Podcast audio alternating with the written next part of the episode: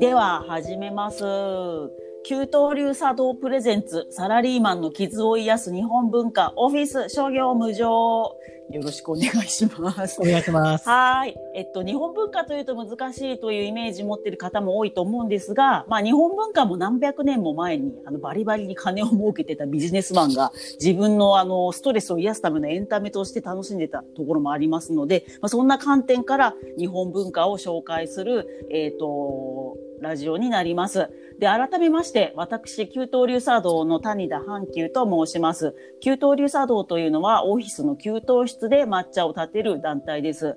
えー信長とか秀吉とが、あの、利休を連れて、あの戦場に茶道具を持って行って、戦の合間に抹茶を飲んでいたということを知って、この茶道を始めました。まあ、私普段サラリーマンなんですけれども、まあ、サラリーマンの、まあ、戦う場というのはオフィスなので、オフィスで抹茶を飲んでいるというので、千利休の茶会の雰囲気に近づきたいと思っています。はい。で、今日はまた素敵なゲストがいらっしゃっております。自己紹介お願いします。はい、えー山本大作と言います。よろしくお願いします。お願いします。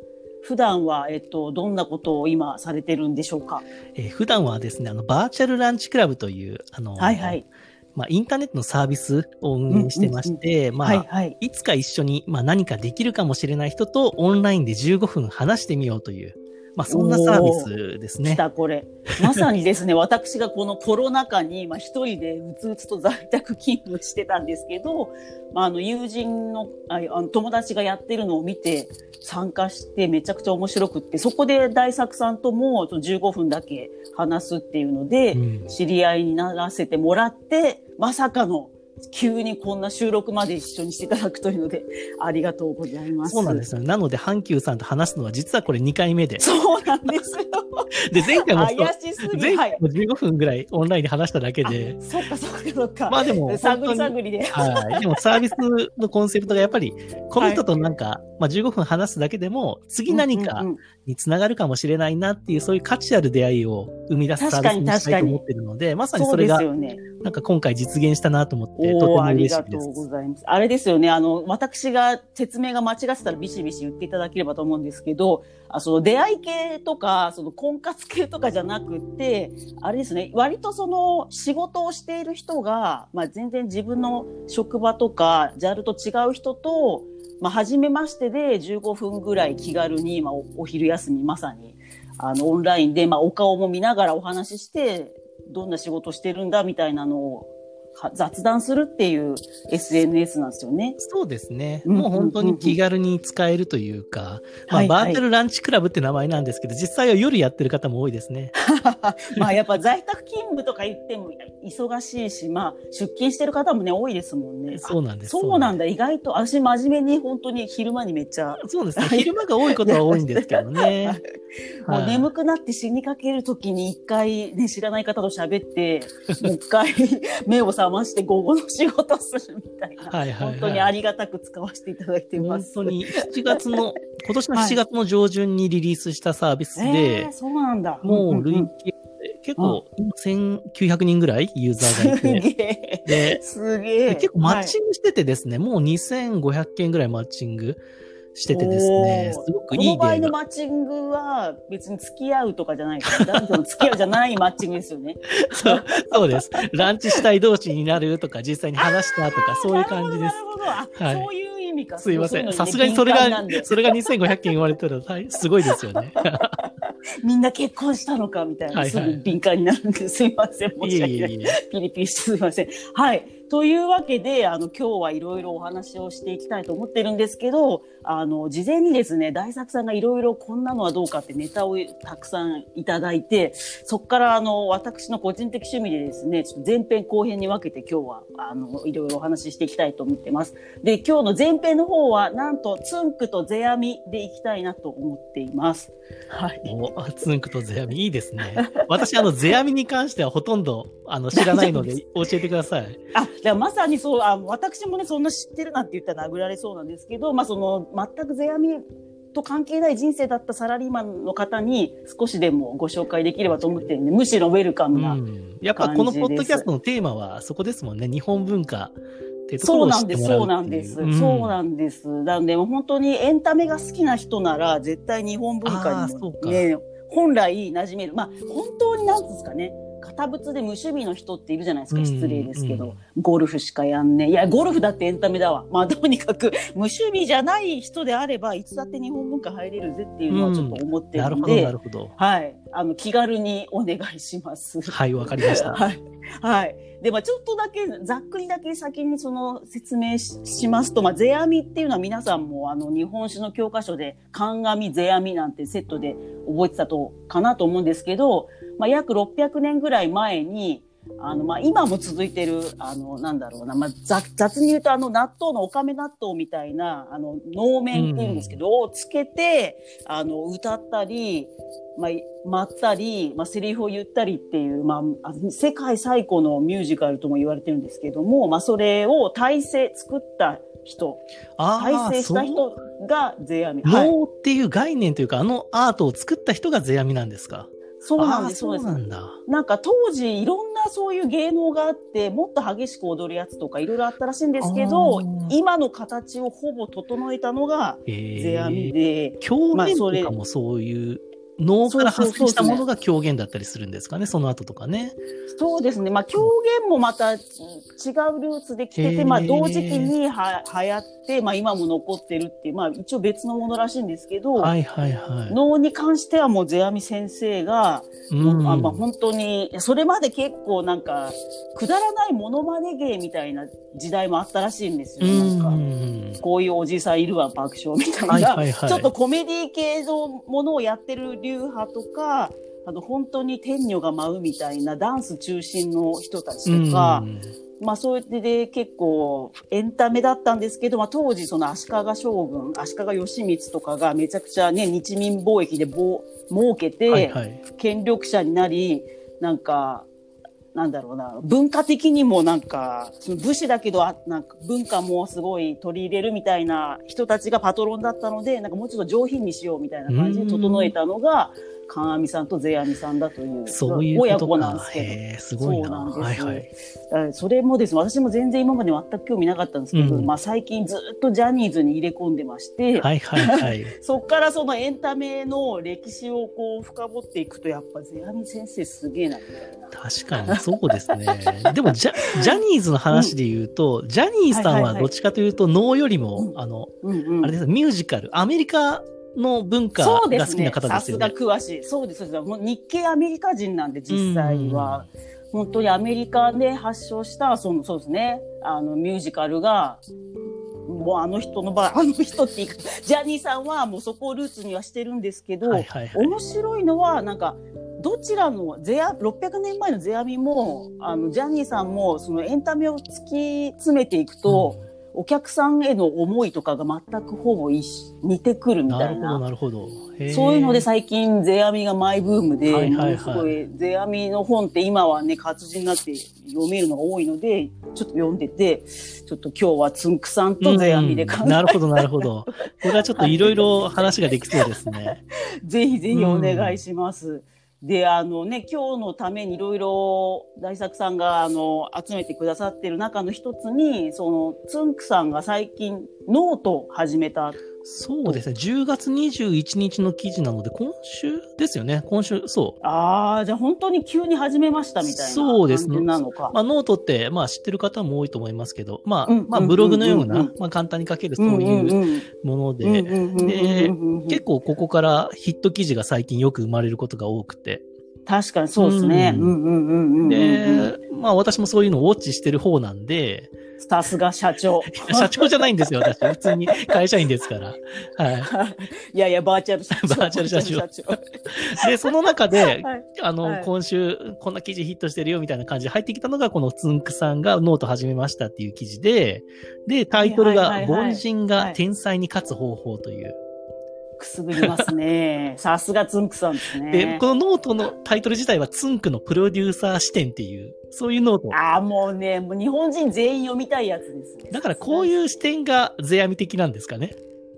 あ、でもそうかもしれないですね。なんかみんながワクワクするみたいな。なんか、まあちその教えていただいてノート見たら、そのご本人が一人で書いてるんじゃなくて、ちゃんと編集の人が入ってたりとかああ、そうですか。してる、最後クレジットが一番下にあったので、もしかしたらそういうできる編集者、うん。わかんない、幻冬舎とかの鬼編集者がもしかしたらノートに、わかんない、あこれ全部嘘ですよ。ちょっと、でちょっとね、じゃあ、うん、誤字脱字とかを修正されてる方がいるのかもしれないですね。妄想ですけなるど、おそらほどなるほくつんくさんがリモートでバーっておお話ししてんのを、こう、きっと綺麗にまとめてんじゃないかなっていううんあーなるほど、妄想してます。なるほど。あの、昔も岡本太郎ってわかります？はいはいはいはい。わかります若いとわかんなない。いや、よかったよかった。岡本太郎もいっぱい本出してるんですけど、うんあれもなんか奥さんがおそらくそのテープ起こしとというか、んでやって読みやすくしてるんじゃないかっていうのがあって、まあ、つんくさんもそうかもなと思ったんですけど、とにかく読みやすくて、うん。俺も頑張りたいっていう内容でしたね。確かにそうですよね。だから、こういう、なんか、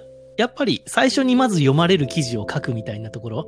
なるほどね。ところはやっぱりさすが、もうプロデューサーならではというか、このノートで一番読まれるためにはどうすればいいのかっていう。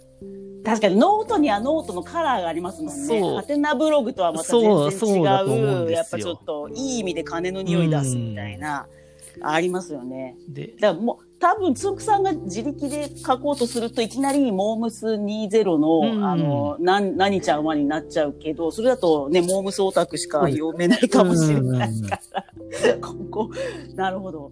で、で、ここで大作さんが結構、その胸を打つ下りがあったというのをお伺いしてますが。そうですね。まあ、まとめのところに書か書かれてるはいはい部はい分なんはいはい。ですけど、まあ、自はい分のこはいはいの好きの要素とか要因を徹底的に自己分析して、気がつく前に世間に伝えること。なるほどね。そして自分なりのアイデアを足してオリジナルに変えていくことが重要みたいな。なるほど。うん。なんなんか一個一個の言葉はそんなに斬新じゃないんですけど、うんこうちゃんとステップを踏んで、ここまでやんなきゃダメだよって言ってくれてんのが、ゼアミっぽいです。そうなんですかね。まあ確かにそうです。そうですね。その自分で何か始めるにあたって、まあ何かアーティストでもいいですし、ビジネス始めるでもいいですし、まあいろんなことに。このフレームワークははいはいはいはいはまりますよね。いや、すごいね、感動しました。うんなんか、あのーまあ、そうですね私のね、あの、昔話で本当恐縮なんですけども、社会人になりたてぐらいの時、まあ、年がバレちゃいますけど、すごい、なんだろうな、ジブラさんはじめ、ジブラさんわかんないか。いや、わかりますよ。わかり基本的にわかりますよ。大丈夫ですよ。基本的にわかりますよね。はいはいあの、今のね、に20の、あの、な、何ちゃんだっけ？のお、お父さんですね。まあ、その、はいはいはいはいぐちゃぐちゃですが話が。リマちゃんだっけ？ああ、いや、そうです。リ。マちゃん、そうだね。いらっしゃいますね今メンバーの中に。脇、はいはい。あちょっと脇汗出てきました。間違えたら怒られる。から、はいはい。まあ、そのお父さんなんだけど、まあ、その90年代から0年代にすごいラップが結構日本中に流行った時期に、自分もラッパーになりたかった時期があったんです。すごいカミングアウトが。男性、まあちょっとね、は、早すぎたかな。ちょっと格好つけて言うと。うんでもラップ、私も好きでしたよ。よ。あの、スチャスチャダラパーとか。あ、そうそうね。うんやっぱりその、ある時みんな好きだった時期がね、うんあったありますと思うんですけど、まあそれで、まあちょっと自称ラッパーみたいな感じで、あの、音楽すごい調べ、あの、凝ってた時期があったんですね。はいはいそれで、まあ今の渋谷のタワレコなんか行くと、ほとんどのフロアがアイドルフロアになっちゃってアニメとアイドルの。そうですやっぱ時代ですよね。と思ってんですけど、まあ、その0年代、2000年代の渋谷のタワーレコードはものすごいマニアックで、うん、なんか、今でも覚えてる渋谷タワレコの5階に行くと、本当にサブカラのなんか、もう世界中の C、当時 CD が主流ですから、かサブスクの3の字、まだ Wi-Fi も飛んでねえ時代ですからね。はい。それで、まあ、結構音楽好きだったので、まあその CD を視聴したりしてたんですけど、まあその、好きな、そのアーティスト、音楽家が見つかった時に、そのアーティストがどういう生い立ちだとか、まあ、例えばニューヨークのブルックリン出身だとか、はいその人が若い頃どんな音楽を聴いて影響を受けたかとか、そういうのを調べるのはすごい好きだったんですけど、うん。まあ当時ね、みんななんかドレッドヘアで DJ を目指すうん。時代でもありましたから、その古いレコードをあの、探してきて、これが誰々のラップの後ろの伴奏のループに使われてるとか、はいはいはいそういうの自体は好きだったんですけど、その、そ のアーティストの歴史それはを知るみたいな。かなり好きですね、ヒップホップが。あで、まあ、でも、そういうのをやっぱり、あ、そうそうそう、言ってコアブルみたいな。うんあ私、この、あ知ってますみたいな。はいはいはい。い言いた、まあ、今思えばそうですね。承認欲求してただのね、うん俺は詳しいぞって言いたいだけだったので、つんくさんのこの、抜けてた自分のよう、抜けてたのは、自分がなぜ好きなのかを徹底的に分析しろって言ってましたよ、つんくさんは。これなかったね。なるほど、なだ。からラッパーなれなかったんですね。いや、多分、阪急さんの場合は、はいラップ評論家だったんじゃないですか？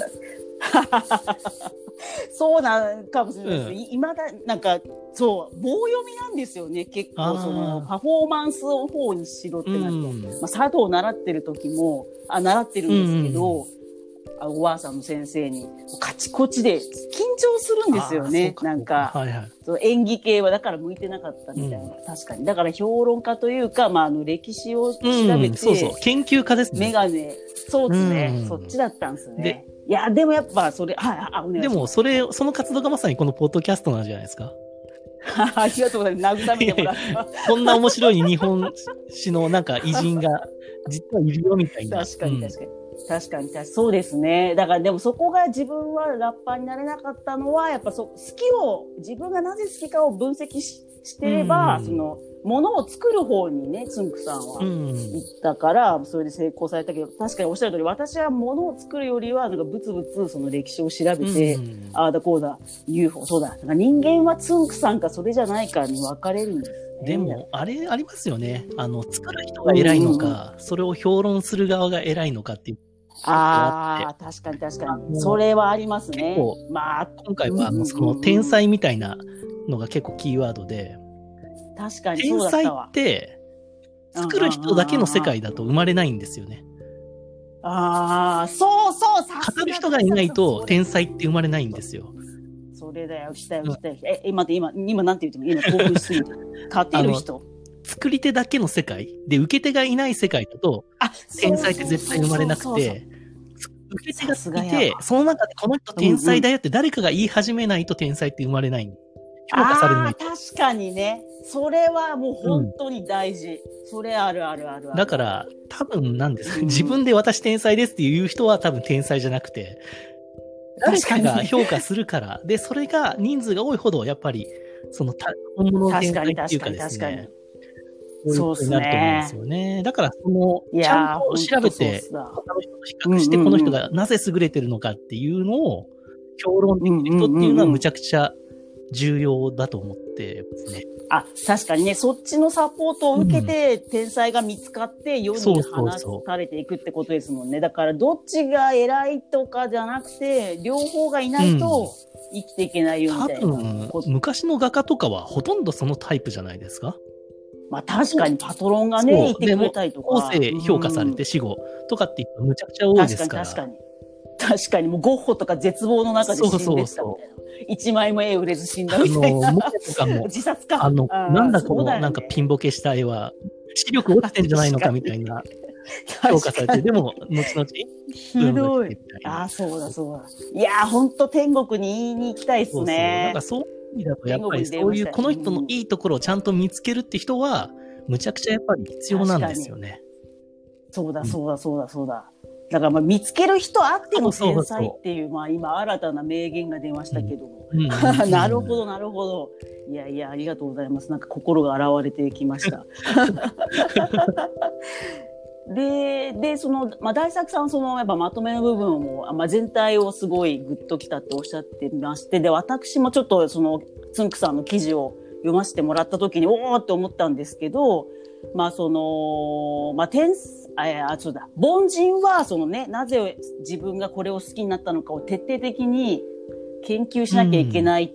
で、その、で、まあ、理由として、天才は、もう本当天才で感覚で何でもできちゃうから、そのなんで僕がこれを好きなのかなんて、その、研究をするような努力はしない、うん。うん。天才は。天才はそのなんで自分がこれ好きなのかをげあ言葉とかにできないから、まあ、人に引き継げない、再現性。がないいはいはい。ていうふうにつんくさんがうん書いて、てれーんってまたなりまして、で、またね、いつも同じ話で申し訳ないんですけど、もうジャニーさんをね、思い出したんです、最初は。まあ、ジャニーさんはもうね、日本の国民全員が薄々分かってますけど、まあ、美しい少年が好きだ、その直感と多分ラブ、恋心、うん ずっとときめき続けて、80代まで、その、なんか、ジャニーさんが選んだ人は必ず売れるみたいな、あったけれども、あの、再現性が今んとこ多分ない。ですね、確かに。うん。ですよね。うんうん。まず有名な話なんですけど、その、まあ、一時期、まあ、1ヶ月に何万通ってもう履歴書がうん。来ちゃううん時期があったんだけど、それをなんだっけな、コーヒーを、豆を大量に輸入する時の麻袋みたいなのに全部詰めて、どんなにクソ忙しくてもジャニーさんが一人で全部の履歴書を見て、その選んでたみたいな話に象徴されるように、判断基準はその天才のジャニーさんの中には、その言葉にできないものであるんだろうけど、それをその次の代に、ね、こういう風にして選びなさいみたいなことは言わないまま死んでっちゃったんで、今ジャニーズ事務所が大変なことになってる。そうか。なるほど。そうなんですよ。だから今本当にね、その継いでる滝沢くん、うんうんタッキーとか、あと姪っ子のね、ジュリー北川さんって人も頑張ってるんですけど、まだね、そのあ自分たちがどう次のオーディションやって、次のわ若い子を選ぶとか分かってないって言って、最初はジャニーさんを思い出した。天才は再現性がない。なそうか。だから、世阿弥そうそうは、そのうんうんうんうん手法を残したわけですよね。うんうんうんうんそうなんです。うんだから逆に言えば600年経った今も、ほぼ当時と同じやり方の舞台が見れるという驚愕、そうか。だからもし、それを残してなかったら、脳は、うん世阿弥の代で終わってた可能性が高いってことですね。そうなんですよ。だからまあちょっとだけね、あの絵描く人が巻物とかに描いてたけど、なんだろうこの変なののお目つけたのこれなんだろうで終わってるはずなんですよね。ああとまあ実際今も伝統芸能でなくなっちゃってるものとか、そのもう絵巻物でしかわかんないのとかいっぱいあるんだけど、残ったのはまさに世阿弥なんですよね。そうか。はい。で、そのつんくさん的になて観点からいくと、世阿弥もなんと天才ではなかったようななるほど、なるほど。最近調べたんですけど、最近マイルールで調べたんですけれども、まあ最初、皆さんご存知かですね、最初本当ね、10歳ぐらいでデビューした時はめちゃくちゃ美少年だったあ、らしいです。プレイヤー？出る側だったんですか？そうそうそう、最初は出る側で、ったものに出てたってことですか？そうそう、最初はその神上世阿弥っていう漢の方のお父さんが一流の役者で、そのああの、習ってちっちゃい頃から、多分な声変わりする前から可愛い舞とかやってたんだと思うんですけど、まあそれで最初はなんかめちゃくちゃ可愛かったのでめちゃくちゃもてはやされて、その金閣寺作った足利義満、義満自体もね、まだ高校生ぐらいの年だったんですけど、はいはいまあそこはもうボーイズラブのね、妄想が出ちゃうんですけど、だからその義満に可愛がられてめちゃくちゃあの美少年はうちでもやってよとかって来てたんだけど、なんかね、大人になった時に、いっぱいやっぱその能楽師のあの役者がいて、一番人気じゃなくなっちゃったんですなるほどなるほど。大人になってから。はい。で、なんかその世阿弥よりも、やっぱ本当の意味で才能がある人が、すごい綺麗な舞を舞えたりとか、めちゃくちゃ渋いその演技ができたりっていう人たちがめちゃくちゃいて、世阿弥はその、自分がステージに立つ側では一番じゃなくて自分でも、ああ、僕は天才じゃないっていうのが分かってたらしいんです。だ、でもだからこそ、ものすごい文章を書き残してなるほど、なるて、ほど。なんかあの、あの役者のここの部分がいいんだみたいなのを、やっぱ弟子に残すのとか、あとはもう一つは、あの、まあ、あの頃、戦乱の時期でね、最近、オーディンの乱の本も流行りましたけど、その、サイコパスな人が将軍につくと、いじめが発生するんですよね。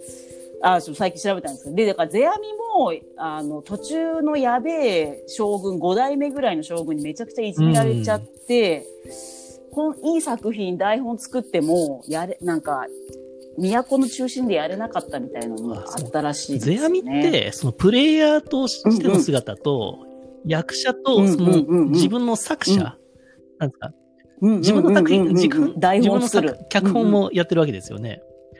で、そうですプラスアルファ、その、伝える伝道師的なあ、そうそうそう。だから、つんくさんですよね。どどれがやっぱり一番評価されてるんですか、世阿弥は。えっと、やっぱ台本がすごいっていうのが。じゃあ作者としても。業界では。あ、そう、それはすごい、そうか、やっぱそういう人じゃないと、やっぱ、作り方言っても誰も見たいと思わないですよね。なるほど、なるほど。ね、確かにね。作り手としてもすごかったんですね。台本、そうで、うん、で、本人も、その冷静に演技する方としては、うん、まあ1位にはなれてないけど、ぶっちゃけこの台本すげえいいって思ってんのに、サイコパスな将軍にいじめられて、上映もできないみたいになって、うん、そっから世阿弥は自分の代では、このすげえいい台本が上映中心ではできないけど、はいはいはい、ちゃんと次の代、次の代っていう風に継いでもらえれば、いつか俺の作品が認められるっていう風な方にシフトしたみたいで、ものすごいいっぱい書いてるんですよ。ね、いや、結構やっぱり、そうなんですまた天才文脈で言うと、うんうんうん、天才は制約の中で生まれるっていう説はあるんですよね。なるほどね。あの、豊かな環境、もし、もちろんなんか一人っ子の方が天才が生まれやすいっていうのもあるんですけど、あの、やっぱ教育の、えー、ああの、いや、統計、統計ですよ。お金がかかる。やっぱ、教育、そうなんだ。おお金を、お金をかけやすいので、だけど、それと、それとは逆に、えーうんうん、あの、例えば、えっと、本当の奥さんじゃない人から生まれた子供とか。ああ。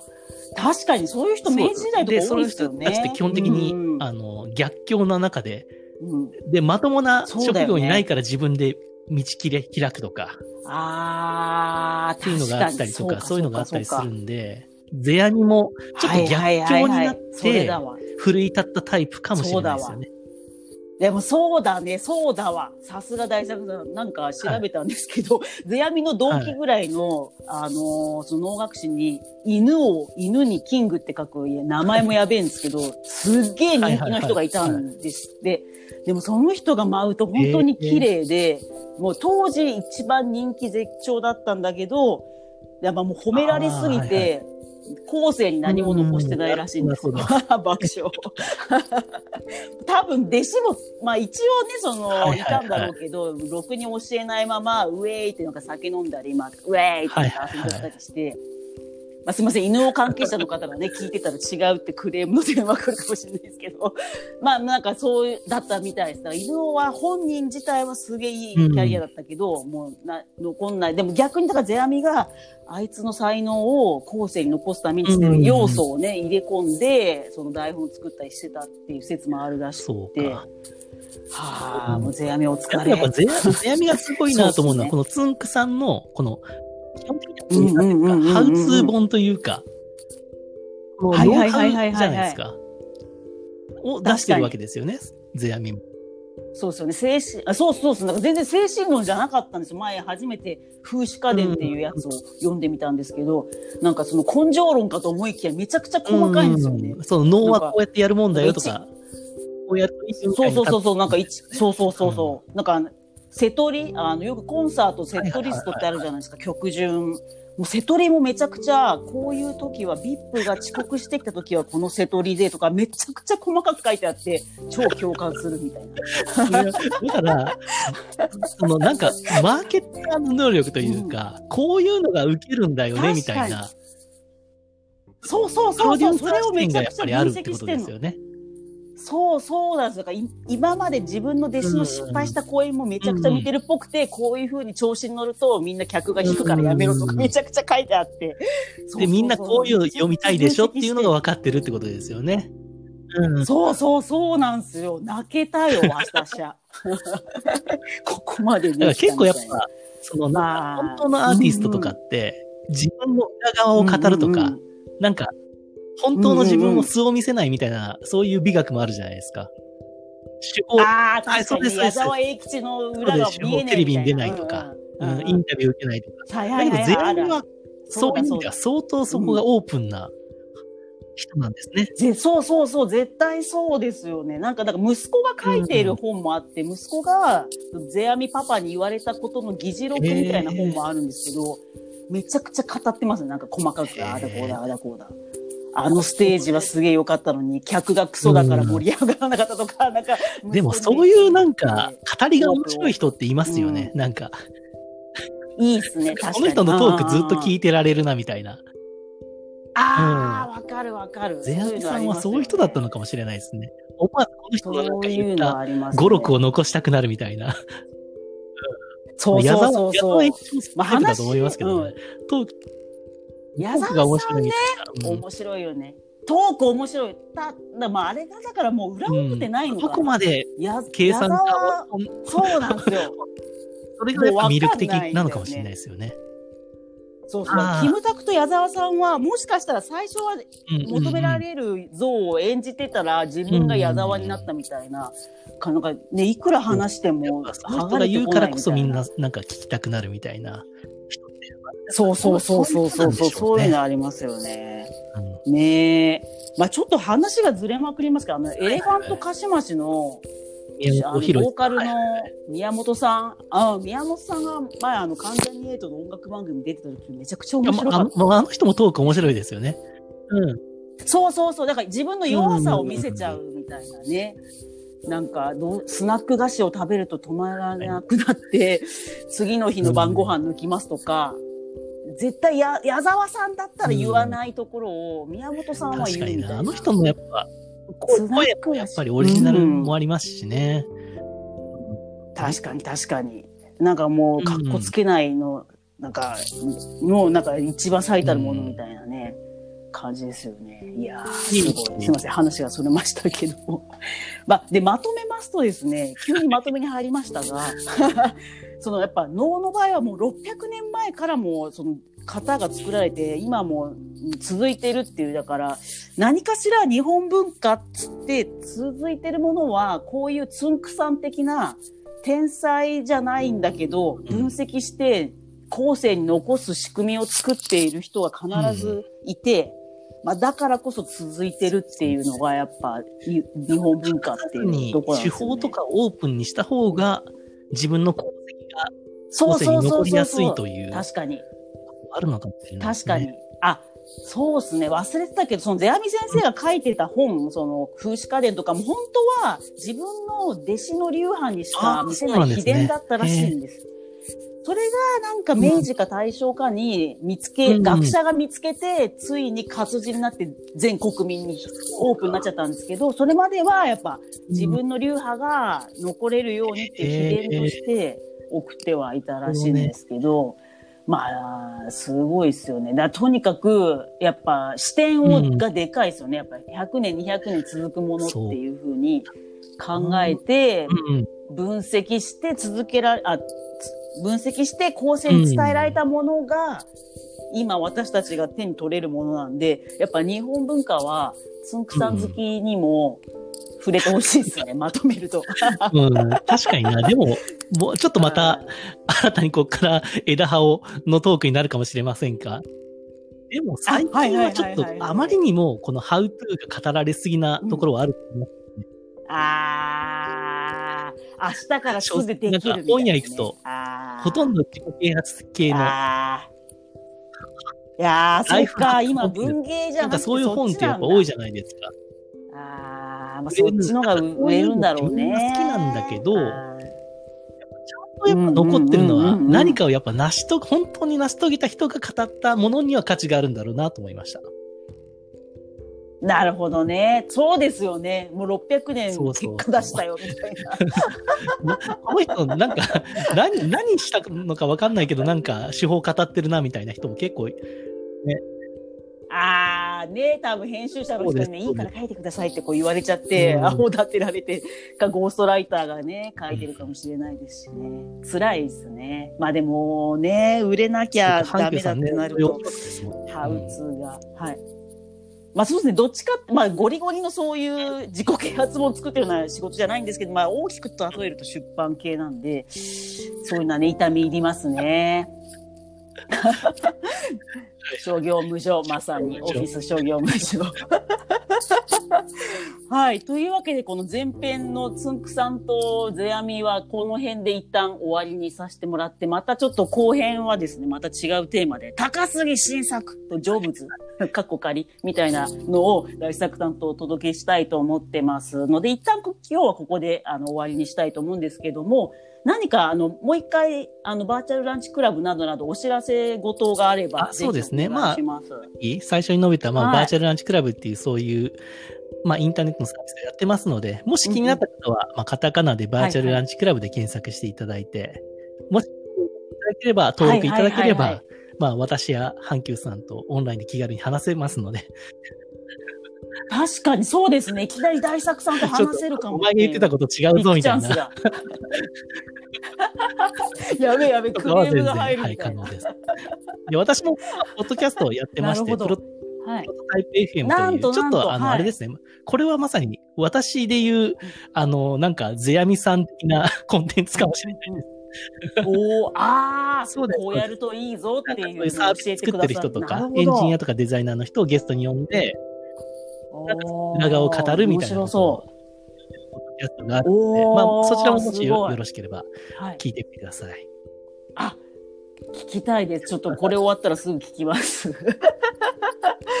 あありがとうございます。であと、恐縮ですが、給湯流茶道もちょっと告知がありまして、えっ、ー、と、まあ、最近は Zoomでオンラインイベントをいろいろやってるんですけど、2020年12月12日午後2時から平安時代に詳しい大学の先生とトークをします。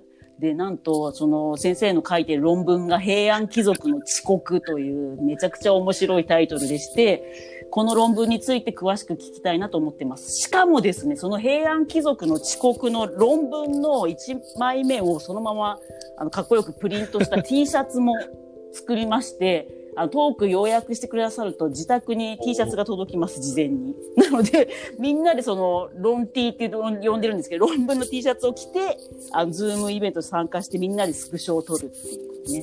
みんなでおそろいの T シャツを着て、あの、話を聞きたいと思っているので、あの、ご興味がある方は、ぜひ、あの、ネットで平安貴族の遅刻級登竜とかで検索すると予約できますんで、よろしくお願いします。はい。長くなってすいません。はい。では、えっと、まあ、この番組では感想や取り上げてほしいことなどもお便りも募集してますので、ハッシュタグ、わびさ、あ、間違えた。ハッシュタグ、オフィス諸行無常で、ツイッターなどに投稿してください。あと、まあ、あの、YouTube チャンネルなども持ってますので、ぜひ登録の方お願いいたします。じゃあ今日はここまでにさせていただきます。給湯流茶道プレゼンツ、サラリーマンの傷を癒す日本文化ラジオ、オフィス諸行無常でした。大作さんありがとうございました。